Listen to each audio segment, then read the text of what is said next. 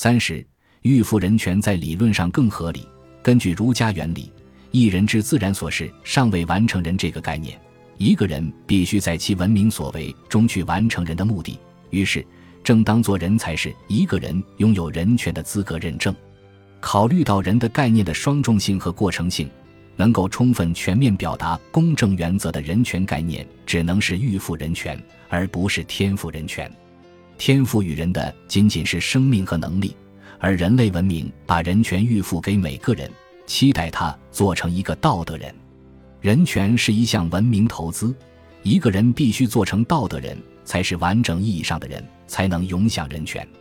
预付人权与天赋人权并不对立，而是一个排除了隐患的更合理的人权理论。假定在一个人人良善而绝不损害他人的完美世界里。预付人权等价于天赋人权，可是完美世界不存在。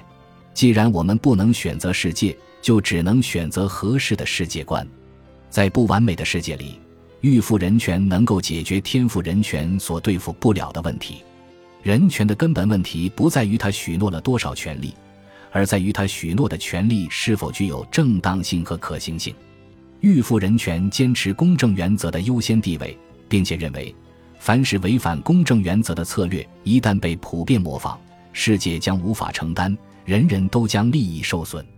一个好的社会必须创造一个对善的事物更有利的博弈环境，而不是相反。必须保证善有善报，恶有恶报。凡与公正原则不能兼容的人权都是不正当的。预付人权的核心观念是：人类以人类普遍契约为名，把人权无条件的预付给每个人。或者说，借贷给每个人，一个人必须履行做人的义务，才能一直保有预先支付的人权。先预付权利，然后完成相应义务，这就是预付人权的基本精神。这意味着每个人无条件而平等地获得预付人权，但并非无条件地保有人权。人权承诺了仁义，履行仁义就是保有人权的条件。预付人权的设计可以这样来解释。由于做人或履行人的义务需要一个过程，因此人权只能事先给予，然后事后验证，所以人权只能预付。于是，每个人都无例外地得到预付的任何一项人权，或者说，每个人生来就获得人类以普遍契约为名借贷给他的与任何人相同的权利。人权虽然可以不劳而获，但不能够不劳而享，否则损害公正。因此，预付人权在本质上是有偿人权。是有条件而保有的。一个人获得预付人权，就意味着承诺了做人的责任，并且将以正当做人的行为来偿还所借贷的人权。一个人可以自由选择是否履行做人的义务。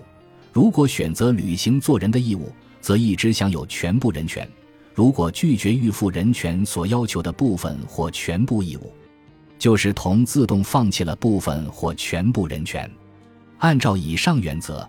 预付人权保留了天赋人权所有能够实现的优点，而消除了天赋人权隐含的反人权危险因素。最重要的是，预付人权是一个经得起普遍模仿检验的权利策略。